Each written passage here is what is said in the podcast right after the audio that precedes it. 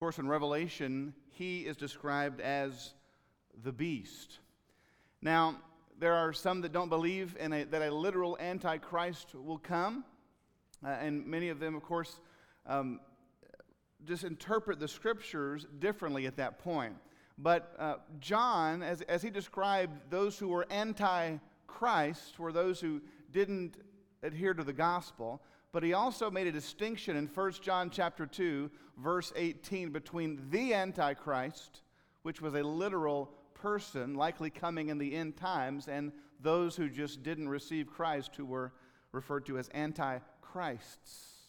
So much of evangelical history has been pointing to a particular end time scenario that will involve a literal person emerging. We looked in chapter 7 and chapter 9 of Daniel a few weeks back and noted that many feel that there will be sort of a revived Roman Empire in the last days, that some confederation of 10 countries will, out of that confederation, will emerge a leader with godlike powers that will hold sway over the hearts of many politically and, and spiritually as well.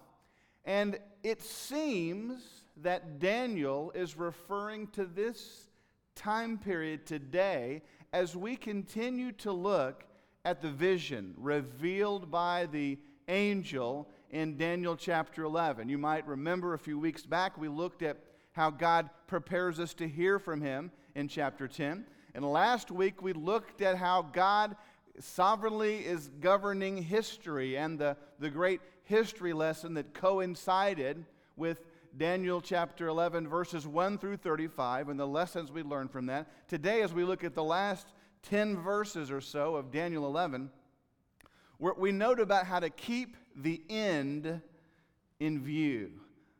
I'm going to read the first two verses of the angel's words in 36 and 37, and we'll uh, take it from there. It says, The king will do as he pleases. He will exalt and magnify himself above every God and will say unheard of things against the God of God. He will be successful until the time of wrath is completed, for what has been determined must take place. He will show no regard for the God of his fathers or for the one desired by women, nor will he regard any God, but will exalt himself above all. Now, Daniel doesn't introduce and say, hey, I'm now talking about the Antichrist. Uh, he's talking about Antiochus Epiphanes in verse 35. And for just a moment, it seems like he's talking about the same person. Yet, the reason most everyone thinks that it's now a different person is because the events laid out in the rest of this chapter don't co- coincide with the end of Antiochus Epiphanes' life, and they seem to be pointing to a future event that has not occurred yet. And so many like to say that these last 10 verses coincide with Revelation around chapters 13 through 16 and 17, where it ends up talking about the battle of Armageddon. But as we seek to keep the end in view, the first thing we must note is number one on your outline this morning that's the process of the end. We don't have a real specific, clear timeline on how all these things will come together, and we certainly don't know the day of the hour. But there are a few things noted about the process of how God will engineer. And the first one, as we already mentioned, A, is that a literal Antichrist will likely arrive in the last days. We note that the Antichrist is extremely focused on himself. And it, we don't clearly know what he means by he will say unheard of things against the God of gods, but we can, be, when, when you have said to someone, what you just told me is unheard of. It means it's preposterous, and we can't even get our mind or head around why you would say such a thing. In other words, the things that you might think of in your mind or hear only in the movies, the Antichrist will literally speak with such blasphemous authority against the one true God and against his Son Christ. And he will arrive with evil intent on his mind in the last days. Now, B, under number one, something else we note sort of involves his character. And a way to summarize it might be this disrespect for holiness will mark his character. Though it's not a very widely held interpretation, some have looked at the first part of verse 37 and wondered if the Antichrist will be Jewish in descent. He will show no regard for the God of his fathers. And that sounds Jewish for a moment, the God of his fathers, because that is how Abraham and Isaac and Jacob refer to as the uh, oftentimes the God of their fathers. But outside of that one inference, most don't feel that that's a, enough evidence to say he'll be Jewish in descent. Essentially, uh, the thought is he will be European and likely, maybe from what I said a moment ago, the revived Roman Empire. Well, then, what does this verse mean where it says he'll have no regard for the God of his fathers? It's likely just another way of saying he completely disrespects the way that he was brought up to worship.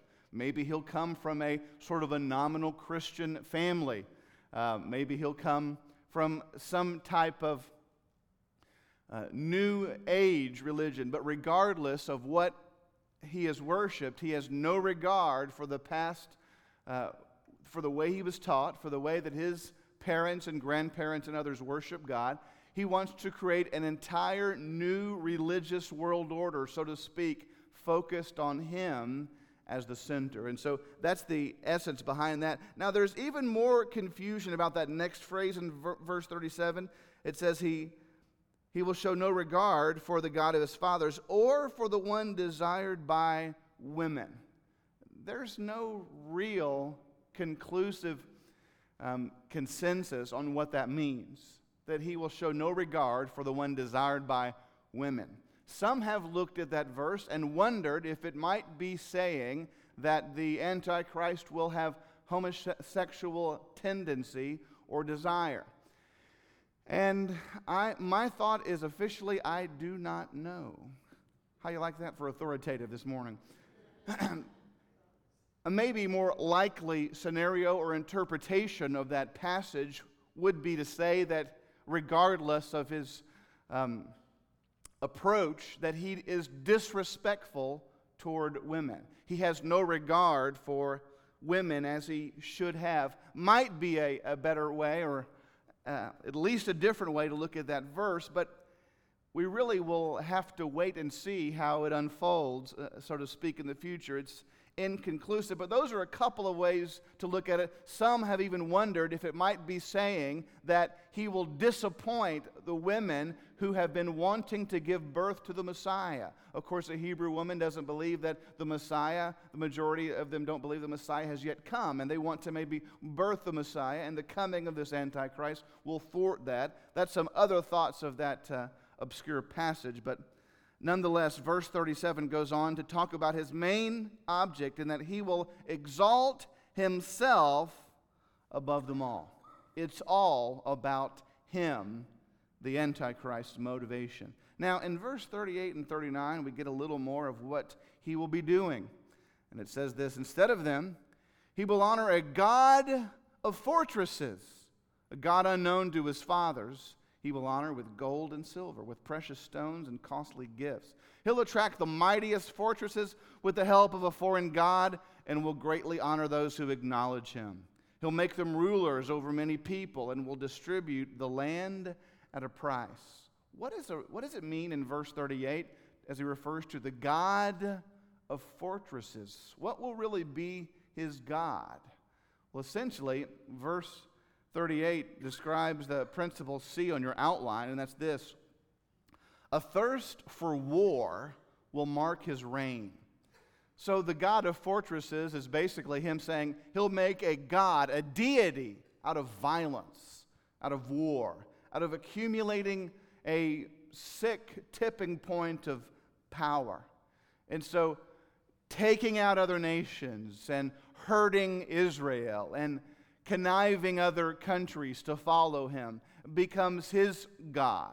Whatever you give your heart to, whatever you give your passion to, you end up worshiping at the altar of whatever has your affection. And violence, war, and treachery toward others seems to be the inference here in verse 38 about what the character of the Antichrist is like. Well, what kind of success will this end times character have? In verse 40 and 42, we learn a little bit more about his process. It says this At the time of the end, that phrase is debated whether it means the end of human time or the end of a, a certain epoch in history, but it seems pointing toward the end of time as we know it. At the time of the end, the king of the south will engage him in battle, and the king of the north will storm out against him with chariots and cavalry and a great fleet of ships. He will invade many countries and sweep through them like a flood. Now, basically, verses 40 through 42 and, and 43 describe a string of invasions and how he will anger the other nations. We don't exactly know at this point who the king of the north and the south will be. Uh, some have said by this time in human history, the king of the north might be a reference to Russia and the empire surrounding her.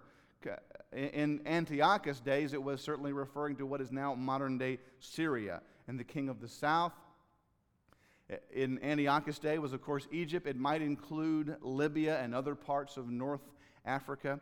Uh, we, we don't know with certainty, but they are displeased at the power that the Antichrist is having, and so they're not going to lay down. And so at the end of verse 40, it says, He will sweep through them like a flood. It, it, it seems to point that at the beginning of the Antichrist rule, it's almost Hitler like in his conquering abilities. At the beginning of World War II, as Hitler began to expand the, the German reign, he had great success militarily very quickly, and there was great power that came from him, but it all came to a stop as other nations got involved and realized the seriousness of what was going on. It seems to be the way the Antichrist is headed. And then, but not all will be able to not, not all will be conquered by him. It says in verse 41 He'll also invade the beautiful land. That's, of course, a reference to Israel. And it's called beautiful land because of God's great favor he has toward his chosen people, Israel. Many countries will fall, but Edom, Moab, and the leaders of Ammon will be delivered from his land. Those countries that aren't modern, uh, they don't have modern designations. Uh, they're described here in verse 41 by their ancient designation. And they basically refer to what is modern day Jordan. And essentially, it says that the Antichrist doesn't have success with these nations in Jordan. It doesn't tell us why he doesn't have success. Maybe it, they cooperated with him and he just passed them. Maybe they had a hatred toward Israel just like he did, and, they, and they, he um, just didn't bother them. Maybe there was effective resistance, it just is inconclusive. Verse 42 says, He will extend His power over many countries. Egypt will not escape. He will gain control of the treasures of gold and silver and all the riches of Egypt, with Libyans and Nubians in submission. Basically, one way to phrase it is D on your outline, and that's this He will be involved in a string of end time invasions, victories, and setbacks. That will be how it rolls. And most of them, however, will be victories. He's gaining quite the momentum and the steam as the end approaches. Now, verse 44 and 45 describe the end of his processes. And then we're going to look at some, some principles to apply these truths to our life. But verse 44 says, But reports from the east and the north will alarm him. So war bulletins are coming out, and this godlike character is all of a sudden becoming scared. And, and then it says, and he will set out in a great rage to destroy and annihilate many. So he gets word that other nations, it says from the east and the west, are opposing him. We really shouldn't even guess what those countries were. It could describe our country on the western side that is getting uh, fed up with reports of what's going on in the Middle Eastern war front, and it could describe as uh, Far East Asia countries uh, threatening to come in as well. But it, it, there is a global impact and phenomenon going on to wage war against this tyrannical leader. And then it says in verse 45 He will pitch his royal tents between the seas at the beautiful holy mountain. What is this referring to? The beautiful holy mountain in Scripture, of course, would be a reference to the mountains of Jerusalem, the mountainous area. Now, there is a mountainous area referred to in Revelation chapter 16, verse 16, that's called Megiddo. And the valley of Megiddo is mentioned about 12 times in the Old Testament, but its main place in the New Testament is described in Revelation 16, and it appears to be a final place of battle. One final cosmic battle to end all battles. And the beast described in the book of Revelation would likely coincide with this world leader that we're calling the Antichrist or man of lawlessness. He's basically leading the world into this little valley, or it's actually a large valley, in the northern part of Israel. And it's essentially a mountainous highway that connects Egypt with Syria, and it flows right through the beautiful land of Israel. It was Napoleon uh, in the 18th century that said the, the best place to have a fight, and he, of course, was bloodthirsty and a, a fighting monger himself. The best place for a global conflict would be in the Megiddo Valley of Israel.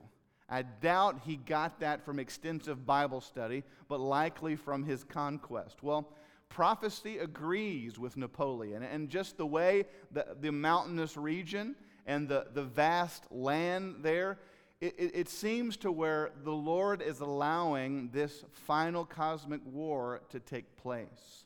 Now, there's an abrupt ending to this passage that I'll talk more about in a moment. It says, Yet he will come to his end, and no one will help him. If you read the book of Revelation, you find more about how his end happens. And so let me say uh, E under number one his demise will likely culminate in the battle of Armageddon. I believe that's the best interpretation we have as to what's going on in verse 45, that it coincides with Revelation 16 16. And the advances for a while seem to really catapult the Antichrist into thinking I can finally conquer the world. I'll finally be able to take over everything and everybody once I lure the nations into the land of Israel. Then I will have my way. But the scripture says he there, that is where he actually came to his end and no one came to his aid. I guess all the nations that thought they were going to help him, they did not show up, they weren't allowed to come, or the help that he needed was nothing compared to the army of the Lord Almighty. And we'll answer what exactly happened there uh, in just a moment. But that's a little bit about the process of this, what this passage likely teaches about our end time scenario. But maybe more important for us is how does this affect our own personal lives and what can we get from this this afternoon and tomorrow morning in our own walk with Christ. Number two on your outline this morning about keeping the end in view is this it involves living in light of the end. The first principle is almost obvious to us as we read verse 36 and 37 as we did a moment ago, and that's simply to say no to selfish pride. He's the most self consumed person in history and the most contemptible as well.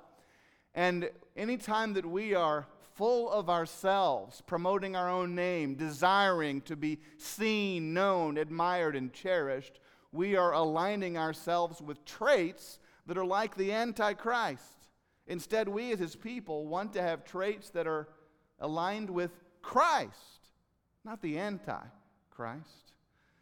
You know, the scripture tells us in Isaiah chapter 2, verse 17, that the Lord will humble those who are proud, and the Lord alone will be exalted. God wants his name and his renown to be first and foremost. Why? Because he knows that his name is the only one that's worthy. And what's best for us is knowing and worshiping him. We have this tendency that's sometimes subtle where we want life to be about us.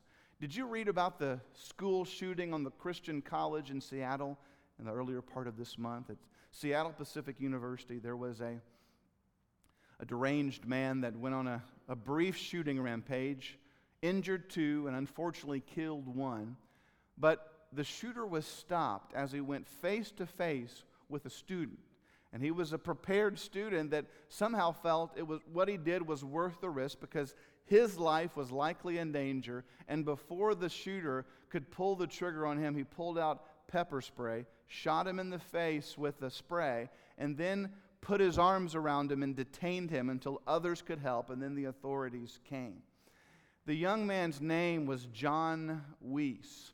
And when he, when he saw that the situation was taken care of by the authorities, he pretty much left the scene.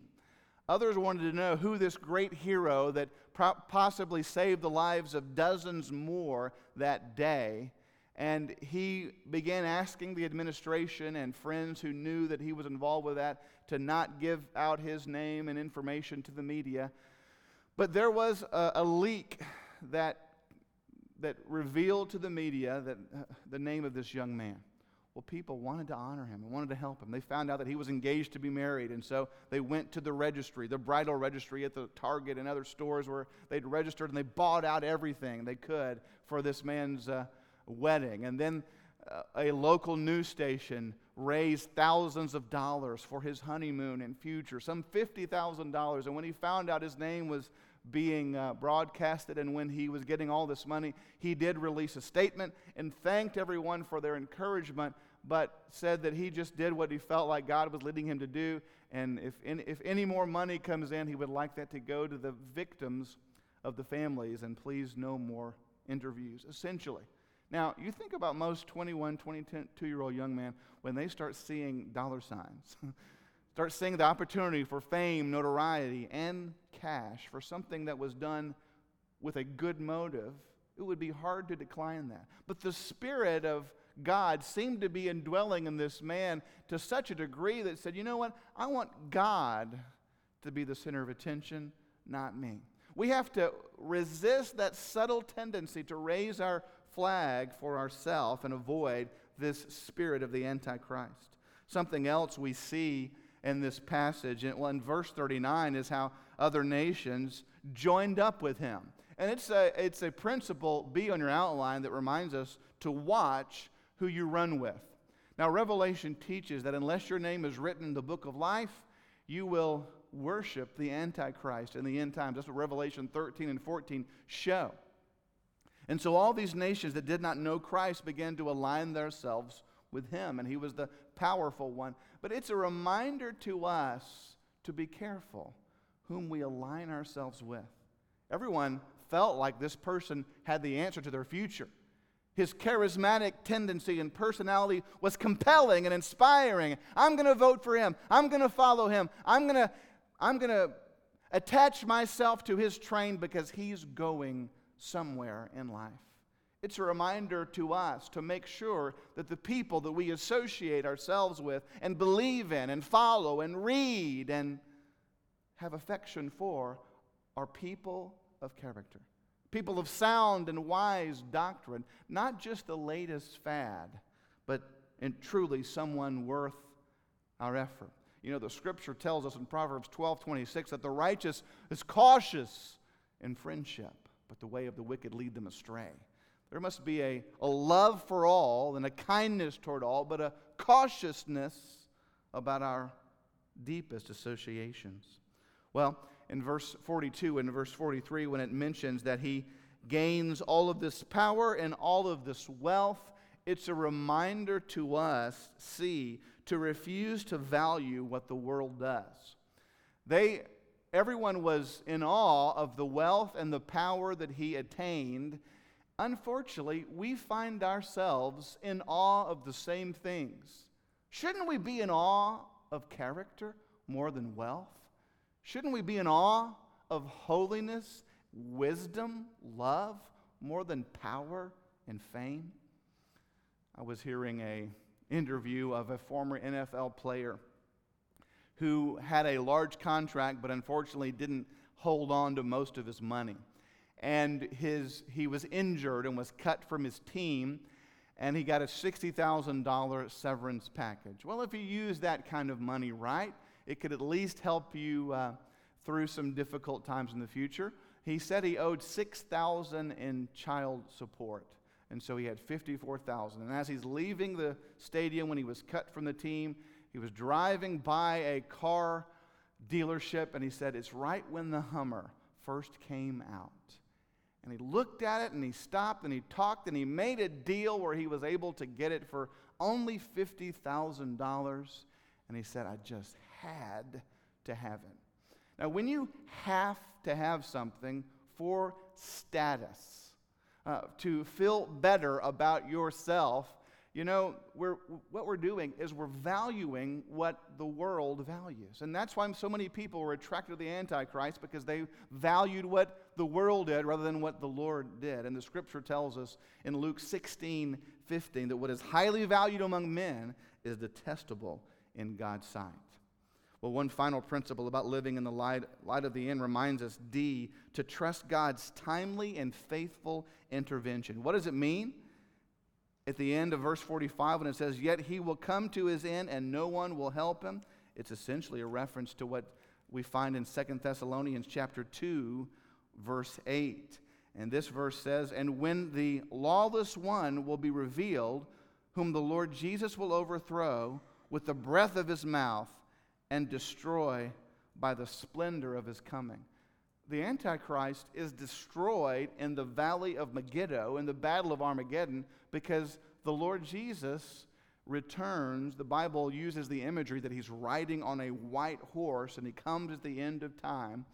And, but his very presence and the power of the Lord Jesus takes the Antichrist out. And we find later on in Revelation 19, verse 20, that he's thrown into the lake of burning sulfur. You can imagine that God's people that are on earth during that time, those who place their faith in him, are waiting for some type of intervention, some type of deliverance. And the same is true with us and some of our circumstances you might be in. You're wondering, is God ever going to come through? Just like He did for God's people in the Old Testament, just like He will for God's people at the end of time, we must trust God's powerful intervention. Not only will God intervene for us in the second coming, He certainly intervened for us in His first coming. As we take a moment and bow together and enter into a time of response, I want to give many of you a chance who maybe a message like this is sort of jolting to some to make you wonder hey, have I really nailed down where I am in my relationship with Christ? As we prepare our hearts for the Lord's Supper in just a moment, and as we prepare to enter into a time of response, let's bow before Him as we consider what God would have us do.